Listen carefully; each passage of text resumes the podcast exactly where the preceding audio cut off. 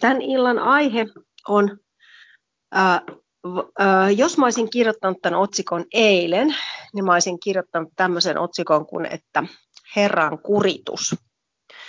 Ja mä olin aika ihmeisen siitä, että minkä takia tämmöinen kuritusasia niin kuin tulee täältä nyt esiin, että mitä ihmettä tämä tarkoittaa, että Herra haluaa meitä kurittaa, koska kaikki ne kohdat, mitä mä katsoin vanhasta testamentista, niin niistä puhuttiin, niissä puhuttiin kurituksesta. Ja sitten tämä lähti aukeamaan sillä tavalla, että siellä oli yksi viittaus Uuden testamentin puolelle. Ja, ja tota, mä luin sen ja sitten tietysti kun se oli Uudessa testamentissa, niin pystyin tuolta Novumista tarkistamaan sen kohdan, että miten se on käännetty ja mikä se kreikankielinen sana, se kuritus sitten oikein on. Ja siitä tämä lähti sitten aukeamaan. No niin, eli äh, Herran kuritus ja se oikeastaan sitten muuttuu se otsikko illan aikana Herran kasvatukseksi.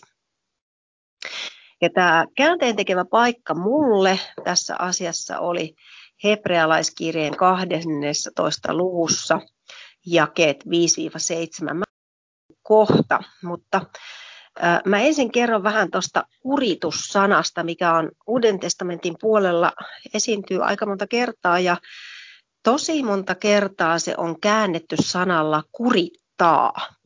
Ja tota, mulle ainakin semmoinen sana kurittaa niin kuin merkitsee sellaista jopa fyysistä puuttumista. Ennen vanhaa lapsia kuritettiin vitsalla ja saatettiin lyödä jopa vyöllä ja aika rajullakin tavalla niin kuin kuritettiin, ikään kuin kasvatettiin, ojennettiin, annettiin rangaistus siitä, että oli tehnyt jotain väärin. Ja tota, tämä kurittamissana jotenkin kalskahtaa korvaa silleen vähän niin kuin negatiivisella tavalla. No, kreikan kielen, kielessä tämä sana on paideu ja sen ensimmäinen merkitys tai oikeastaan se päämerkitys on sama kuin kasvattaa, opettaa, mutta sitä on käytetty jossain kohdin myös kurittaa merkityksessä ja sitten ojentaa. Ja tämä paihdo oli kreikkalaisilla tavallisin tämmöinen kasvattamista ja nousevan sukupolven opettamista merkitsevä sana.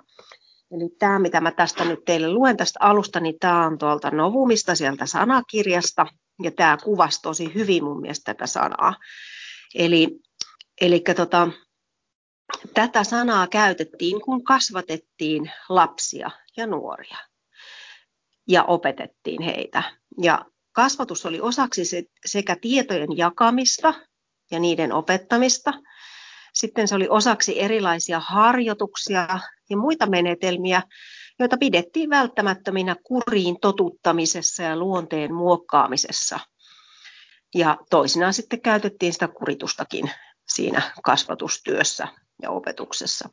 Mutta kun tätä sanaa käytettiin verbimuodossa, kurittaa, niin sitä ei käytetä rankaisemisesta niin kuin juridisessa mielessä.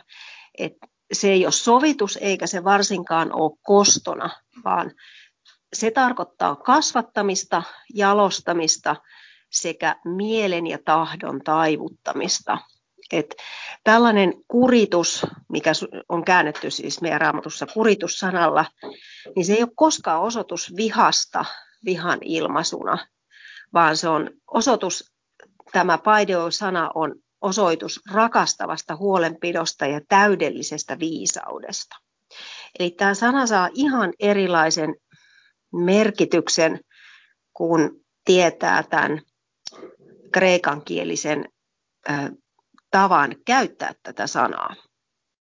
No nyt mennään katsoa tuo hebrealaiskirjeen 12. luku, jakeet 5-7. Ja te olette unohtaneet kehoituksen, joka puhuu teille niin kuin lapsille. Poikani, älä pidä halpana Herran kuritusta, äläkä menetä toivoasi, kun hän sinua nuhtelee. Sillä jota Herra rakastaa, sitä hän kurittaa ja hän ruoskii jokaista lasta, joka hän, hän huomaansa ot, hän, jonka hän hu- ottaa huomaansa. Kurituksenne te kärsitte, Jumala kohtelee teitä niin kuin lapsia, sillä mikä on se lapsi, jota isä ei kurita? No, Heikki, Heikin kanssa tästä sitten puhuttiin ja, ja tota, äh, Heikki teki tämmöisen oman käännöksen tähän ja hän, hän tota, ehdottaa täällä, että toi kuritussana korvataan sanalla kasvattaa. Ja mä luen nyt tämän, tämän äh, Heikin tekemän käännöksen, koska tämä mun mielestä kuvaa paremmin sitä kreikankielistä sanaa, että sen tarkoitus ei ole kurittaa, vaan kasvattaa. Ja te olette unohtaneet kehoit, kehoituksen, joka puhuu teille niin kuin lapsille. Poikani, älä pidä halpana Herran kasvatusta, äläkä menetä toivoasi, kun hän sinua nuhtelee. Sillä jota Herra rakastaa, sitä hän kasvattaa, ja hän ruoskii eli ojentaa jokaista lasta, jonka hän ottaa huomaansa. Kasvatuksenne te kärsitte, Jumala kohtelee teitä niin kuin lapsia. Sillä mikä on se isä ei nuhtele? Mutta jos te olette ilman kasvatusta, josta kaikki ovat osallisiksi tulleet, silloinhan te olette äpäriä, ettekä lapsia. No, tämä kohta, tämä hebrealaiskirjeen kohta, niin tämä viittaa tuonne sananlaskuihin kolmanteen lukuun jakeisiin 11 ja 12. Ja toi sana ruoski on aika hankala, koska se oikeasti on sellainen sana, toi mastiko, joka, joka tarkoittaa ruoskimista, lyömistä. Ja se on itse asiassa ristiriidassa kaikkien näiden lasten kasvattamista koskevien paikkojen kanssa raamatussa. Ja Raamatun tutkimuksessa on sellainen periaate, että jos yksi paikka on ristiriidassa usean selvän saman, samaa asiaa koskevan paikan kanssa, niin on sitten syytä tutkia sitä epäselvää paikkaa, eikä suinkaan perustaa sitten uutta oppia sen varaan. Eli tota, tänään illalla emme tutki nyt tuota sanaa ruoskia, vaan, vaan jatkamme ja mennään katsomaan tuonne sananlaskuihin, eli siihen, mistä toi äskeinen paikka tavallaan juonsi juurensa. Sananlaskut kolmas luku, jakeet 11-12. Poikani, älä pidä Herran kasvatusta halpana, äläkä kyllästy hänen nuhteeseensa, sillä jota Herra rakastaa, sitä hän nuhtelee niin kuin isä poikaa, joka hänelle rakas on. Ja tässä siis nyt oli jo tuo kasvatussana laitettu, tai siis kuri, kuritussanan tilalle oli laitettu sana kasvatus. Itse asiassa mä voisin katsoa sen vielä tuosta tuosta tota, Raamattu kansalle käännöksestä, että miten se siellä sanatarkasti meni, koska siellä, siellä muistaakseni se oli se kuritus näkyvissä, eli se ajatus tavallaan siitä, että, että ikään kuin Jumala voisi olla julma ja tehdä jotain pahaa meille, niin helposti välittyy väärällä tavalla, kun asia ei todellakaan ole niin. Eli tuolla jakeessa 11.12 siellä tosiaan sanotaan näin, että älä pidä halpana Herran kuritusta, äläkä vieroksu hänen ojennustaan. Eli, eli tota, sillä, jota Herra rakastaa, sitä hän kurittaa niin kuin isäpoika, joka on hänelle mieluinen. Eli kurittaminen oli, oli kasvattamista ja nuh, ojentaminen nuh, nuhteen antamista, nuhtelemista. No, miten se Herra sitten meitä kurittaa tai kasvattaa oikeastaan? Millaista se on? Mitä hän sitten tekee? Vanhan testamentin puolella, tuossa Heikki varmaan teille sitä kohta tuossa näyttää, näkyykin tuollainen sana, en tiedä miten kuuluu lausua, mutta kat, joku tämän, tämän tyyppinen se varmaankin on jonka raamatun tutkija Kesenius on englanniksi kääntänyt sanan, sanalla uh, rebuke correction, eli sanallinen ojennus. Ja se tulee sellaisesta asiasta niin kuin tavallaan, että, että kun jotain väitellään, joku osoitetaan vääräksi sanoilla, eli uh, toi uh, hebreankielinen sana viittaa siis siihen, että ojennetaan sanallisesti. Eli kun joku tekee väärin jossakin asiassa, niin Jumala ojentaa meitä sanallisesti puhumalla joko sanassansa tai sitten ö, ihmistensä välityksellä vanhan testamentin aikana. Ja tietysti sitten meidän aikanahan se tapahtuu, tapahtuu vähän eri tavalla. Siitä voidaan kohta puhua lisää. Mutta katsotaan tähän liittyen sananlaskun ensimmäisestä luvusta, jakeet 23-31. Ja tässä näkyy se, että mitä se sitten se on se Jumalan nuhteleminen, millaista se on. Ja se näkyy suoraan tuossa jakeessa 23.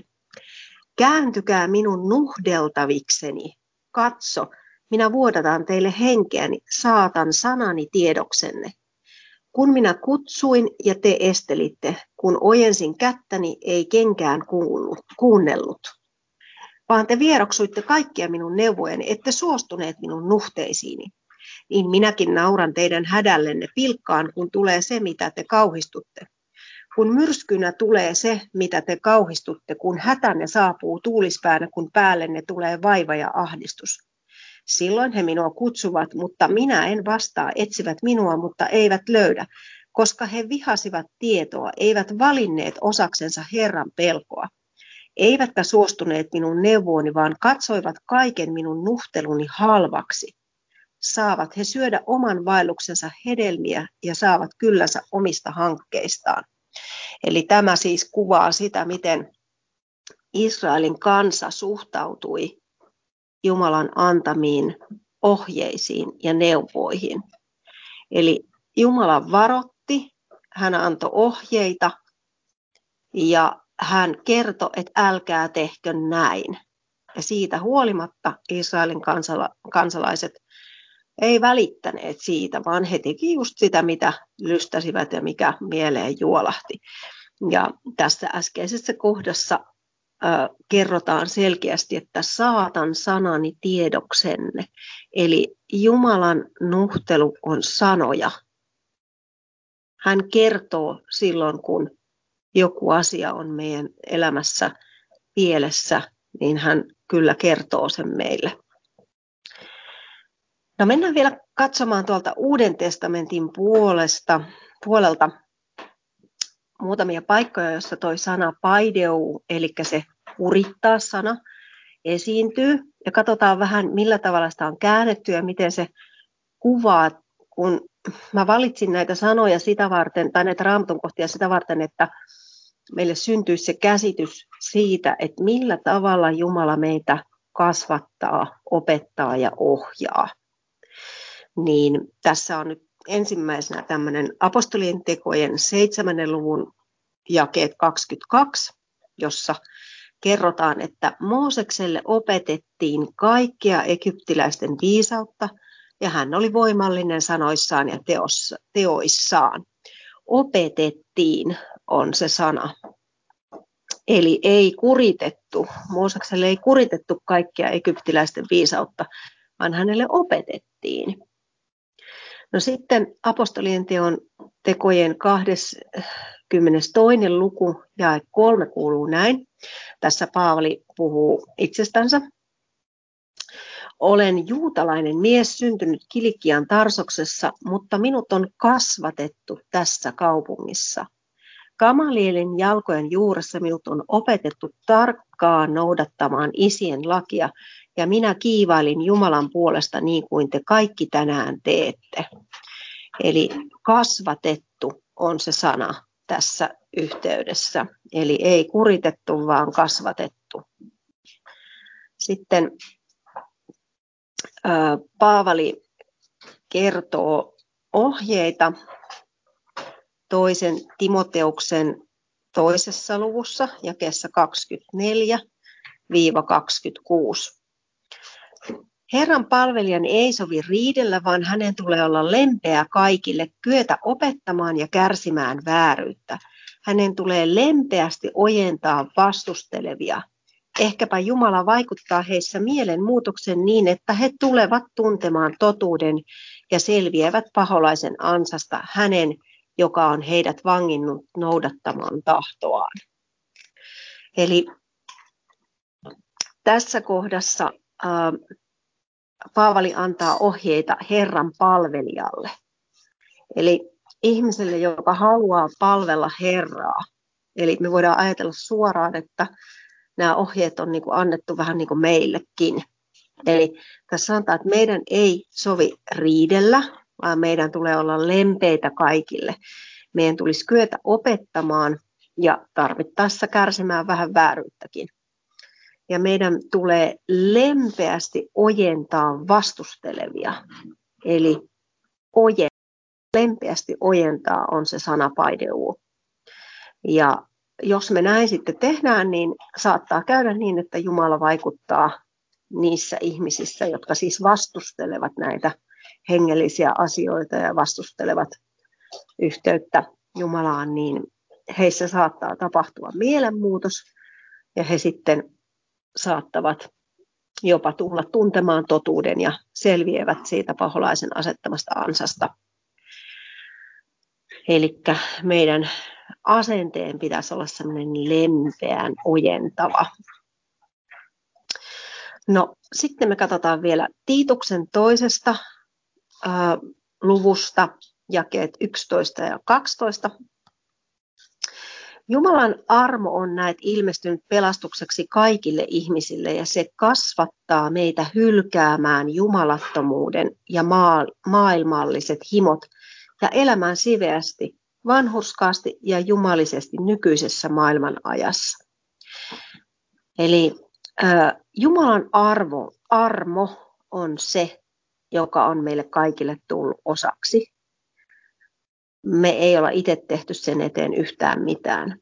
Ja se armo on se, joka kasvattaa meitä siihen, että me hylätään kaikki ne väärät asiat, ne pahat teot, ne jumalattomuudet ja kaikki ne sellaiset himot, jotka vie meitä pois kauemmas Jumalasta ja jotka vie esimerkiksi varastaa meidän ajan niin, että me ei anneta aikaamme Jumalalle eikä Jeesukselle Kristukselle. Ja, ja tota, armo on se, joka ohjaa, kasvattaa meitä elämään siveästi, manhurskaasti ja jumalisesti tässä maailman ajassa, koska tämä maailman aika on kaikkea muuta kuin sitä, mitä, mitä tuossa sanotaan. Eli, eli tota, tässä kohdassa se sana ei ollut kurittaa, vaan se oli kasvattaa. No sitten tulee kohta, jossa näkyy toi kuritus, kurisa, kurin, kurina käännettynä toi paideu. Ja se löytyy ilmestyskirjan kolmannesta luvusta, jakeet 14-21. Mä olen tähän nyt kirjoittanut vaan vähän äh, olen kirjoittanut ne tähän vähän tota, vaan pötköön. Ja se kuuluu tällä tavalla. Laodikean seurakunnan enkelille kirjoitan. Näin sanoo Aamen, uskollinen ja luotettava todistaja.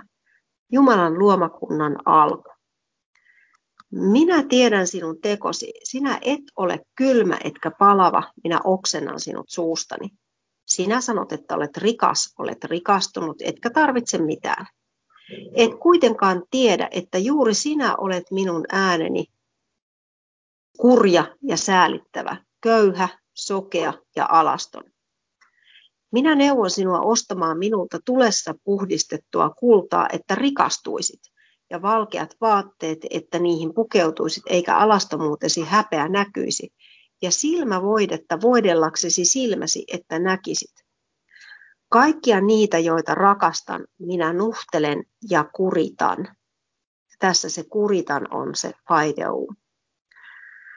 Ahkerois siis ja tee parannus.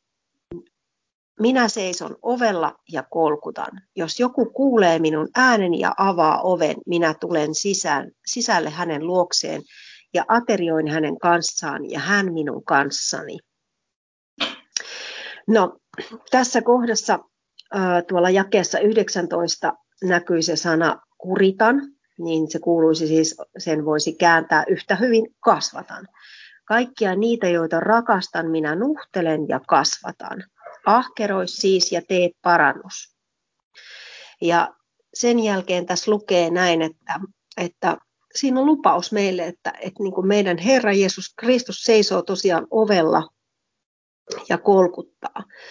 Ja toi Laudikean seurakunta, se ei ollut oikeasti kylmä eikä se ollut kuuma, se oli penseä. Ja sitten mä kävin katsomassa, että mitä se semmoinen penseä tarkoittaa, että mitä, mitä tota, äh, ei ole enää semmoista kuin nyky-Suomen sanakirja, mutta ennen vanhaa oli, mutta on semmoinen kuin, olikohan se kielitietosanakirja vai mikähän se oli, joku, joku tämmöinen sillä uusi hieno nimi, nimi sillä vanhalla nyky-Suomen sanakirjalla, niin siellä se oli käännetty näin, että, että pensea on oikeastaan niin vähän sama asia kuin haalea.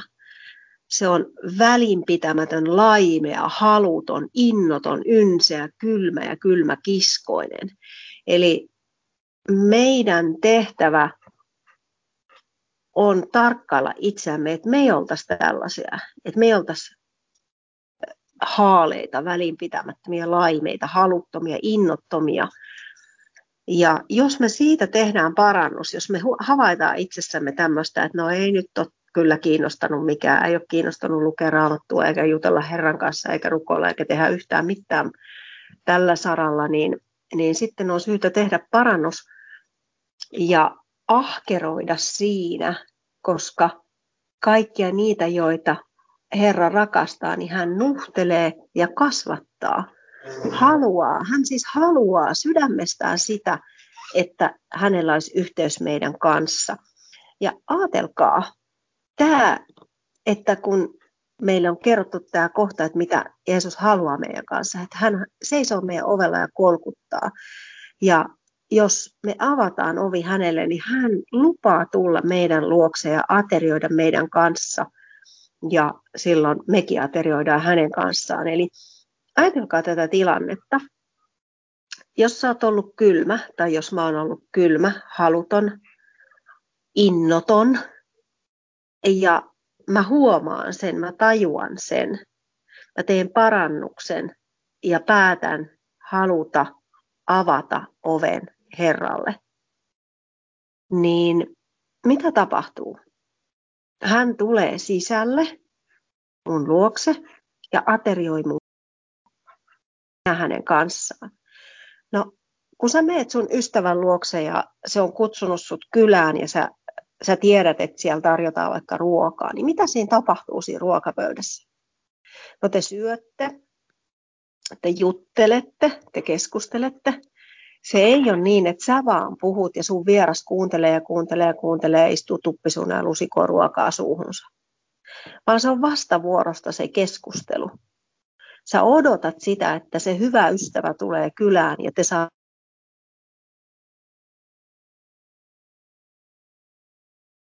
odotat sitä, että, että te voitte keskustella yhdessä rakentavasti kaiken näköisistä asioista. Eli siinä tapahtuu dialogia, kahden ihmisen välistä keskustelua. Ja se on se, mitä Jeesus haluaa, että me tehtäisiin.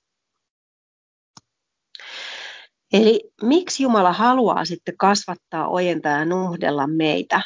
No siihen on se syy, että me oikeasti oltaisiin puhtaita niistä rikoksista, niistä vääryyksistä, ja me oltaisiin rikkaita kaikin tavoin, sillä tavoin rikkaita, miten Jumala haluaa meidät varustaa tähän maailmaan. Että me oltaisiin näkeviä ja me oltaisiin kuulevia. Ja jotta me oikeasti oltaisiin valmiita aterioimaan Herran Jeesuksen Kristuksen kanssa ja että me oikeasti kuultaisiin, mitä hän puhuisi. Että se ei olisi sellaista, että me istutaan siellä ruokapöydän ääressä ja puhua pälätetään eikä anneta Jeesukselle suuvuoroa ollenkaan. Että ei, ei kukaan halua tulla kylään, jos tietää jo etukäteen, että ei siellä saa suuvuoroa, että siellä istutaan hiljaa.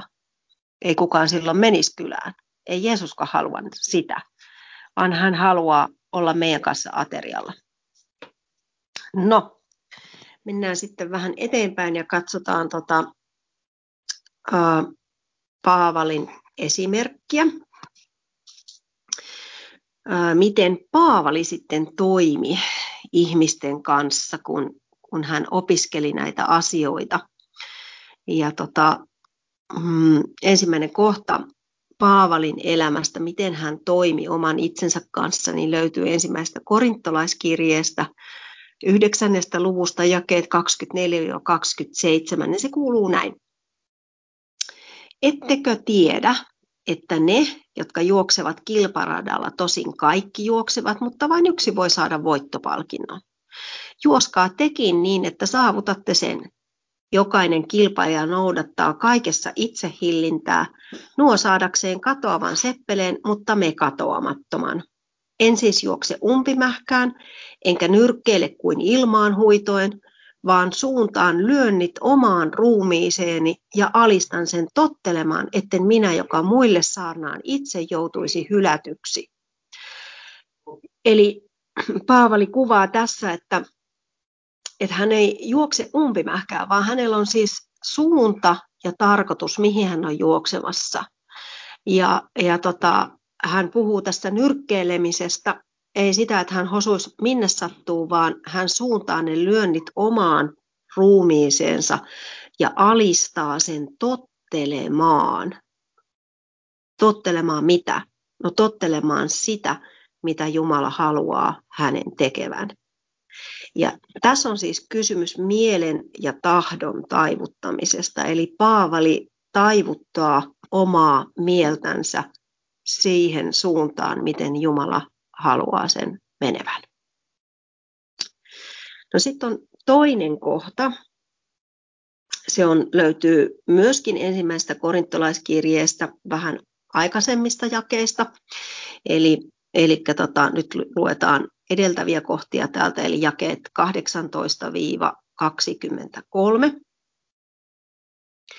Mikä siis on minun palkkani?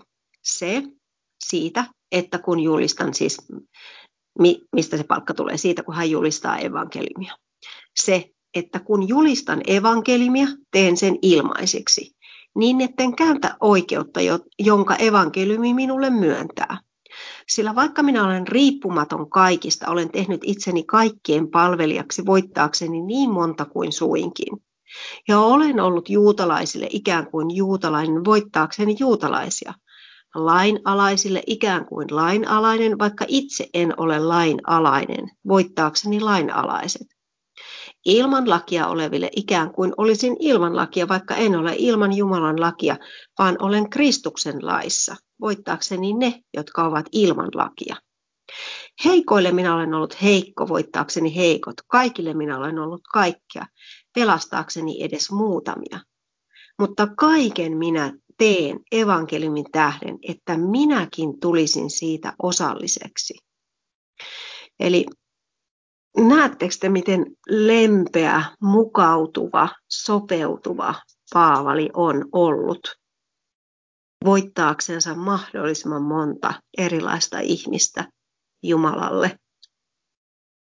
Että hän pystyisi pelastamaan edes muutamia ihmisiä. Ja miten hän on niin kuin valmis luopumaan siitä omasta viisaudestaan, omista oikeuksistaan, omista etuisuuksistaan sen eteen, että ne etuisuudet tai, tai palkka, minkä hän olisi ollut oikeutettu saamaan, ettei se olisi ollut este kenellekään. Eli tosi, tosi, tosi mahtava esimerkki tuo Paavali meille. No sitten katsotaan vielä, vielä tota, yksi kohta, missä hän kirjoittaa kolossalaiskirjeessä, ensimmäinen luku jakeet 27-29. Ja se kuuluu näin.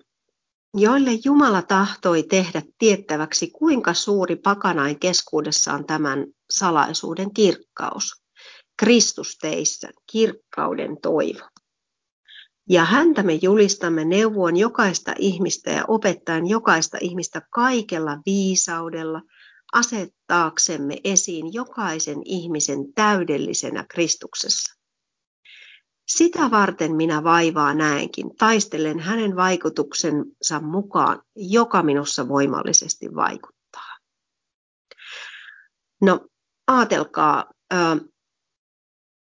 tässä puhutaan siitä, että meissä on Kristus ja se on meidän kirkkauden toivo. Ja tätä Kristusta me julistetaan. Ja Paavalikin neuvoi jokasta ihmistä ja opetti kaikella sillä viisaudella. Ja tota, mitä hän sit niin kuin, mihin hän tähtäsi? Hän tähtäsi siihen, että jokainen ihminen olisi täydellinen Kristuksessa. Että me ymmärrettäisiin ja oivallettaisiin se, että me ollaan Kristuksessa täydellisiä. Ja sen takia hän näki paljon vaivaa, että, että tota, tämä tieto leviäisi mahdollisimman laajalle.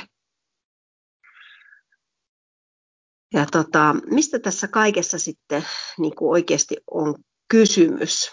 Tässä on kysymys tästä asiasta, mikä näkyy viimeisessä raamatun kohdassa, mitä tänään katsotaan.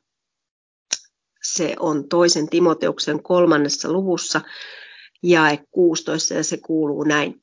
Koko raamattu on syntynyt Jumalan hengen vaikutuksesta, ja se on hyödyllinen opetukseksi, nuhteeksi, ojennukseksi ja kasvatukseksi vanhurskaudessa, jotta Jumalan ihminen olisi täydellinen ja varustautunut kaikkiin hyviin tekoihin. Eli koko raamattu, se on sitä varten annettu meille, että se olisi meille hyödyksi. Se olisi opetukseksi, se olisi nuhteeksi ja ojennukseksi ja kasvatukseksi vanhurskaudessa. Eli kaikessa siinä, mikä kelpaa Jumalalle, mikä, missä me ollaan niin kuin Jumalalle otollisia, että me siinä kasvetaan, opitaan sitä. Ja jos me tehdään jotain väärää, että me osataan palata sinne, mikä on oikein. Ja minkä takia Jumala haluaa tehdä sitä? Miksi hän haluaa opettaa, nuhdella, ojentaa tai kasvattaa meitä tässä vanhurskaudessa? niin siihen on yksi tarkoitus. Ja se tarkoitus on se, että me oltaisiin Jumalan ihmisinä täydellisiä ja me oltaisiin varustauduttu kaikkiin niihin hyviin tekoihin, joita Jumala on meitä varten varannut. Eli meillä on täällä tehtävä ja meidän tulee siihen tehtävään varustautua juuri sillä tavalla, kun Jumala on sen tarkoittanut. Meidän ei tarvitse itse keksiä niitä varusteita, eikä niitä itse itsellemme rakentaa, vaan hän on antanut meille kaiken valmiiksi. Ja, ja tota, meidän ei tarvitse muuta kuin ainoastaan sitten käyttää näitä, näitä tota, välineitä, mitä me ollaan saatu.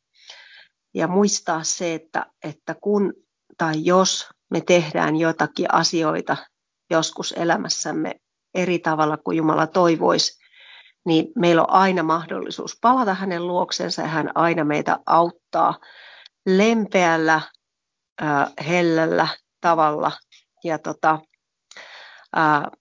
tänään aamulla, kun mä tätä opetusta oikein mietin, että minkä takia mun juuri tästä pitää opettaa, niin Herra sanoi mulle, että no kato Pia, kun, kun sä oot ammatiltas opettaja, niin ajattelepa, että minkälainen tilanne sulla on silloin, kun ähm, sun vaikkapa oppilas tulee luokkaa vähän myöhässä, miten sä suhtaudut siihen?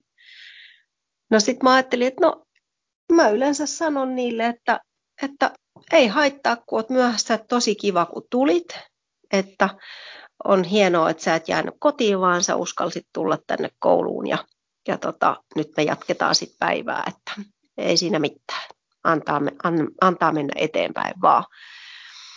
Ja Herra sanoi mulle, että, että niin, että niin, ja ajattelepa vaikka jotain matematiikan tuntia, että mitä sä teet, kun sun oppilaat vastaa vaikka väärin.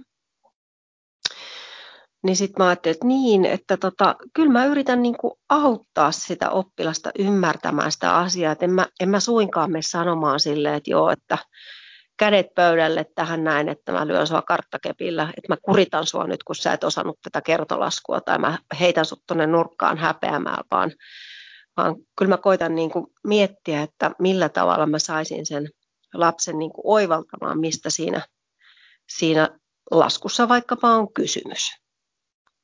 Että ää, Herra sanoi mulle, että, että niin, että jos sä osaat olla lempeä ja ymmärtäväinen ja rakastava sun oppilaitas kohtaan, niin osaatko kuvitella, kuinka paljon enemmän Jumala on sitä meitä kohtaan? Että jos me ihmisetkin osataan toimia joskus oikean suuntaisesti, niin kuinka Jumala ei osaisi tehdä sitä meille. Että, että se käsitys siitä, että Jumala kurittaa meitä ankaralla tavalla, niin se ei ole se, millainen Jumala oikeasti haluaa, niin kuin, millä tavalla hän haluaa meitä ojentaa, kasvattaa ja, ja neuvoa. Että tänä aikana, kun meillä on yhteys Herran Jeesuksen Kristukseen, niin, niin se ojennus, kasvatus ja opetus tapahtuu juuri niin lempeästi, juuri niin pehmeästi kuin me tarvitaan. Ja sitten jos on tarvis vähän enemmän ravistella tai vähän enemmän meitä ohjata, niin hän tekee sen meitä kunnioittavalla tavalla eikä missään tapauksessa kurittamalla. Eli sen perusteella voitaisiin nyt tänään sitten ajatella, että meidän otsikko ei olekaan Herra kurittaa, Herran kuritus, vaan se pitäisi oikeasti olla Herran kasvatus.